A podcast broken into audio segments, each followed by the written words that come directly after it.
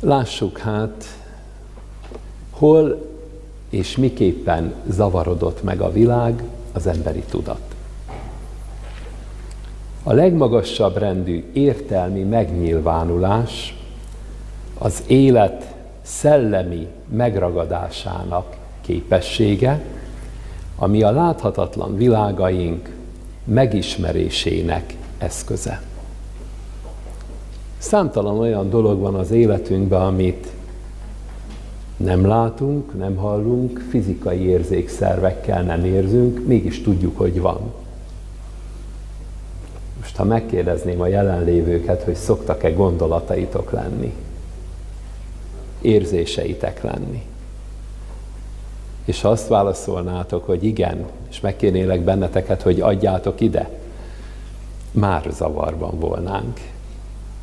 Mindenki tudja, hogy van, csak öt érzékkel foghatatlan dolgok. Megfogalmazhatjuk azt is, hogy a láthatatlan létezésünk valójában a lényegünk. És ami látszik belőlünk, egy pici parányi rész. Ez a testünk. Az érzéseink, gondolataink, emberi kapcsolataink, lelkünk, szellemünk, ez fizikai érzékszervel szinte felfoghatatlan. Az ókori világ minden varázsa és titokzatossága a megfontolt és szertartásos nagy szellem tiszteletében rejtőzött. A régi nagy kultúrák alázattal voltak a forrás iránt. Ez határozta meg a létezés minden pillanatát. Ehhez az örökséghez kívánom hozzáfűzni a mai előadásom. Az újjászülető kultúra által vezérelve. Egy új emberi kultúra van most kibontakozóba, egy új szisztéma, egy új megközelítési mód, egy teljesen új mátrix. Ezt a gyönyörű álomszerű világot törték meg az elmúlt századok, technikát imádó szárasságukkal. A szellemi elődeink emlékének kincses tárából merítünk, és ha ezt tesszük, akkor felemelkedhetünk újra. Az emberiség évezredekig tudatában volt a szellemvilág létezésének.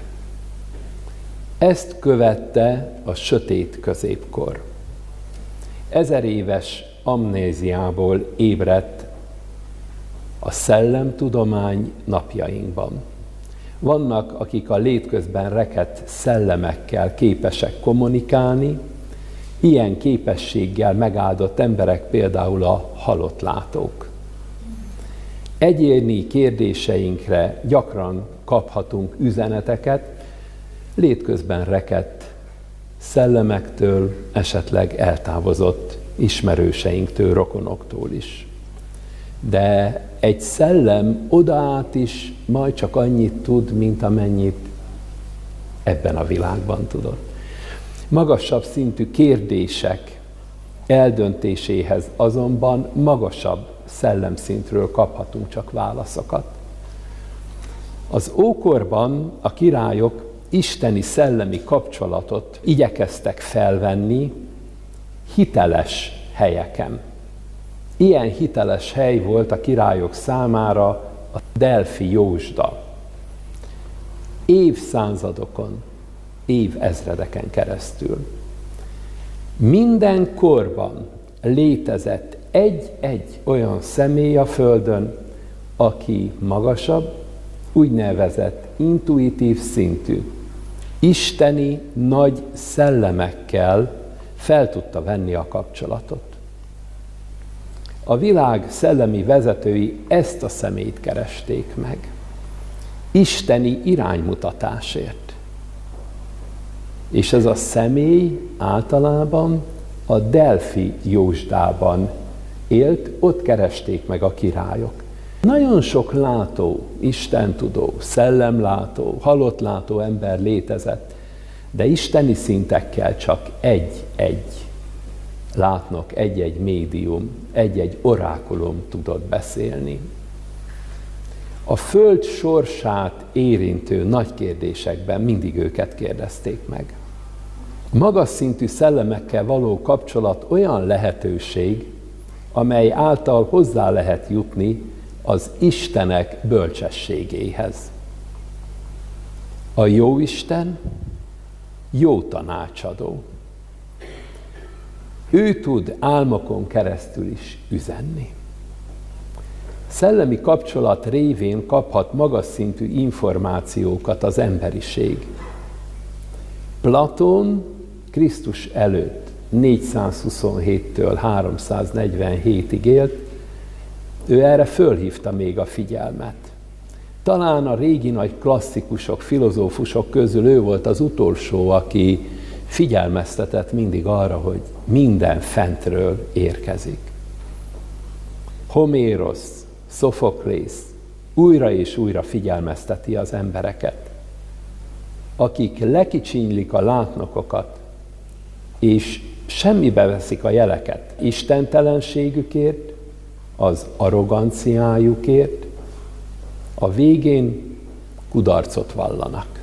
Saját életünkkel, vagy azok életével fizetnek, akik legközelebb állnak hozzájuk, és legködvesebbek számukra. A látnokoknak rendkívüli rálátása van az emberi magatartás és az emberi viselkedés finomságaira.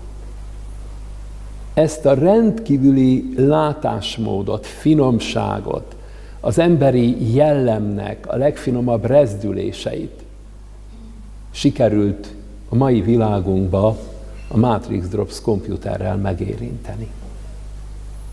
A Jóisten a látóknak a jövőbeli lehetőségekről is ad álmokat. Nagyon elgondolkoztató Cicerónak, nagy filozófusnak a következő mondata. Vannak istenek, a jövőbe látás létezik. Cicero időszámítás előtt 106-tól 43-ig élt. Időszámítás előtt 12-től 41-ig élt Caligula, Gaius császár, de általában Caligula néven emlegetjük, még ő beszél a Delfi Jósdáról, a Delfi orákulumokról.